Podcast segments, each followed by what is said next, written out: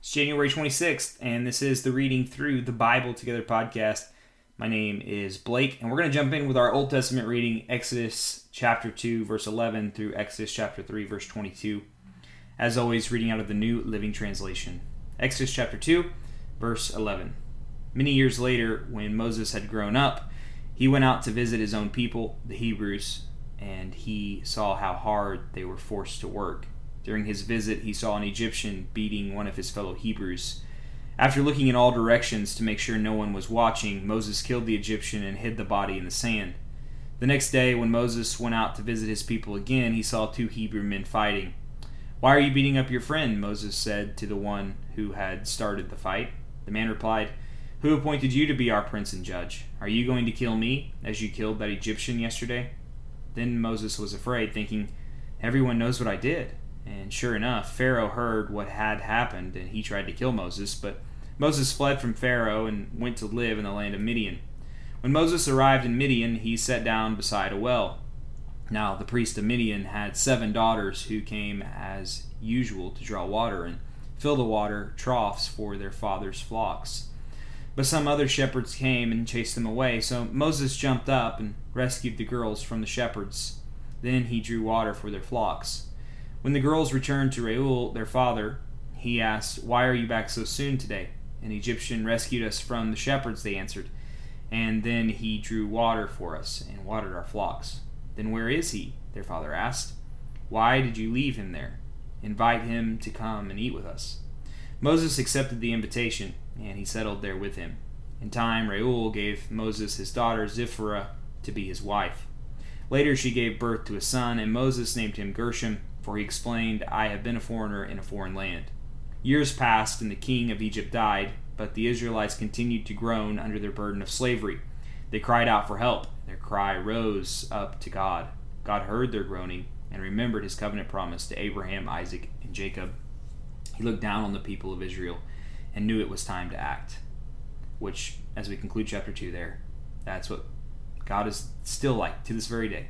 He is there for the humble and if you cry out to Him, Lord, I need you, I need your grace, He gives it. He answers that prayer. And we see Him answering that prayer here for uh, His people. Pharaoh doesn't answer the cry for help, he gives more slavery. God answers the cry for help and gives freedom. Moving into chapter 3, verse 1. One day Moses was tending the flock of his father in law Jethro, the priest of Midian. He led the flock far into the wilderness and came to Sinai, the mountain of God.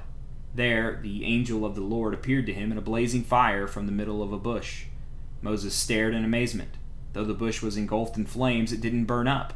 This is amazing, Moses said to himself. Why isn't that bush burning up? I must go see it. I, lo- I love the Bible. There's a burning bush, and Moses was like, hey, why isn't that bush burning up? I'm going to go check it out. That's a typical man for you, right? There's a tornado? Let me go watch it. Verse 4. When the Lord saw Moses coming to take a closer look, God called to him from the middle of the bush, Moses, Moses! Here I am, Moses replied. Do not come any closer, the Lord warned. Take off your sandals, for you are standing on holy ground. I am the God of your father, the God of Abraham, the God of Isaac, and the God of Jacob. When Moses heard this, he covered his face because he was afraid to look at God. Then the Lord told him, I have certainly seen the oppression of my people in Egypt. I have heard their, their cries of distress because of their harsh slave drivers. Yes, I am aware of their suffering, so I have come down to rescue them from the power of the Egyptians and lead them out of Egypt into their own fertile and spacious land. It is a land flowing with milk and honey, the land where the Canaanites, Hittites, Amorites, Perizzites, Hivites, and Jebusites now live. Look, the cry of the people of Israel has reached me, and I have seen how harshly the Egyptians abuse them. Now go, for I am sending you to Pharaoh you must lead my people Israel out of Egypt. But Moses protested to God, Who am I to appear before Pharaoh? Who am I to lead the people of Israel out of Egypt? God answered, I will be with you, and this is your sign, that I am the one who has sent you. When you have brought the people out of Egypt, you will worship God at this very mountain. But Moses protested, If I go to the people of Israel and tell them, The God of your ancestors has sent, to, sent me to you, they will ask me, What is his name? Then what should I tell them? God replied to Moses, I am who I am. Say this to the people of Israel I am has sent me to you. God also said to Moses, Say this to the people of Israel Yahweh, the God of your ancestors, the God of Abraham, the God of Isaac, the God of Jacob, has sent me to you. This is my eternal name, my name to remember for all generations. Now go and call together all the elders of Israel. Tell them, Yahweh, the God of your ancestors, the God of Abraham, Isaac, and Jacob, has appeared to me. He told me, I have been watching closely, and I see how the Egyptians are treating you. I have promised to rescue you from your oppression in Egypt.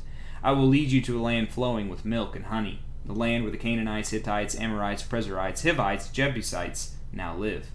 The elders of Israel will accept your message. Then you and the elders must go to the king of Egypt and tell him, The Lord, the God of the Hebrews, has met with us.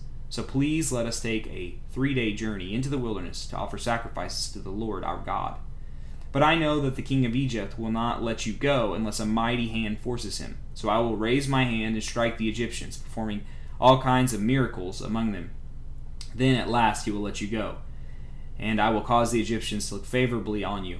They will give you gifts when you go, so you will not leave empty handed. Every Israelite woman will ask for articles of silver and gold and fine clothing from her Egyptian neighbors and from the foreign women in, her, in their houses you will dress your sons and daughters with these, stripping the Egyptians of their wealth. That concludes our Old Testament reading. Moving into the New Testament, Matthew chapter 17, verses 10 through 27. Matthew 17, verse 10. Then his disciples asked him, Why do the teachers of religious law insist that Elijah must return before the Messiah comes? Jesus replied, Elijah is indeed coming first to get everything ready. But I tell you, Elijah has already come, but he wasn't recognized, and they chose to abuse him. And in the same way, they will also make the Son of Man suffer. Then the disciples realized he was talking about John the Baptist. Verse 14 At the foot of the mountain, a large crowd was waiting for them. A man came and knelt before Jesus and said, Lord, have mercy on my son. He has seizures and suffers terribly. He often falls into the fire or into the water. So I brought him to your disciples, but they couldn't heal him. Jesus said, You faithless and corrupt people, how long must I be with you? How long must I put up with you? Bring the boy here to me. Then Jesus rebuked the demon in the boy, and it left him. From that moment, the boy was well.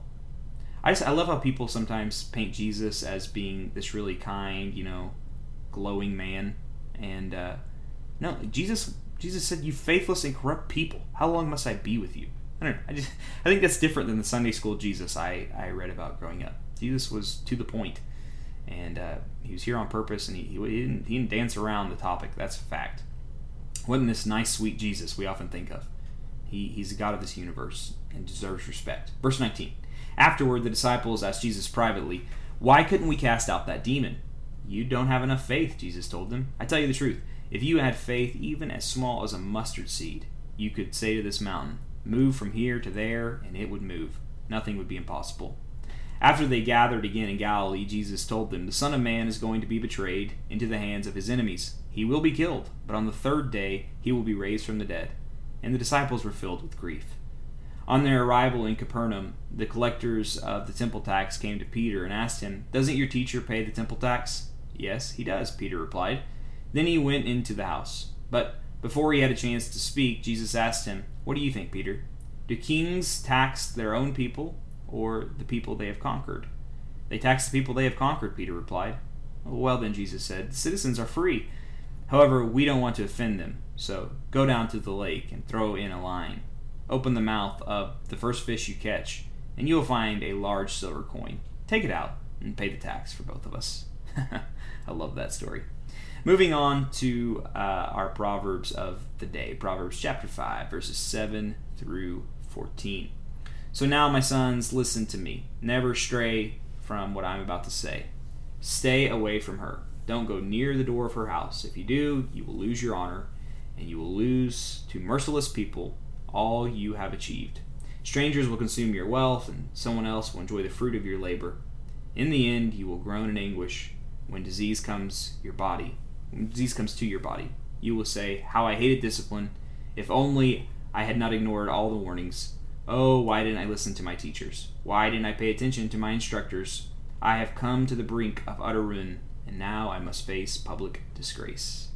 Finally, we will read Psalm 22 in a posture of prayer. I like to stop and pray along the way, but this psalm's a bit longer, so I'm going to read the whole thing, and then I'll just say one prayer at the end. But I would encourage you to pause me along the way and pray, or pull out a paper Bible and, and pray like we normally do. Have a conversation with God throughout this psalm. For the choir director, a psalm of David to be sung to the tune Doe of the Dawn. And no, I will not be singing, and you can praise God for that. This is the 22nd psalm, verse 1. My God, my God, why have you abandoned me? Why are you so far away when I groan for help? Every day I call to you, my God, but you do not answer. Every night I lift my voice, but I find no relief. Yet you are holy, enthroned on the praises of Israel. Our ancestors trusted in you, and you rescued them. They cried out to you, and were saved. They trusted in you, and were never disgraced. But I am a worm, and not a man.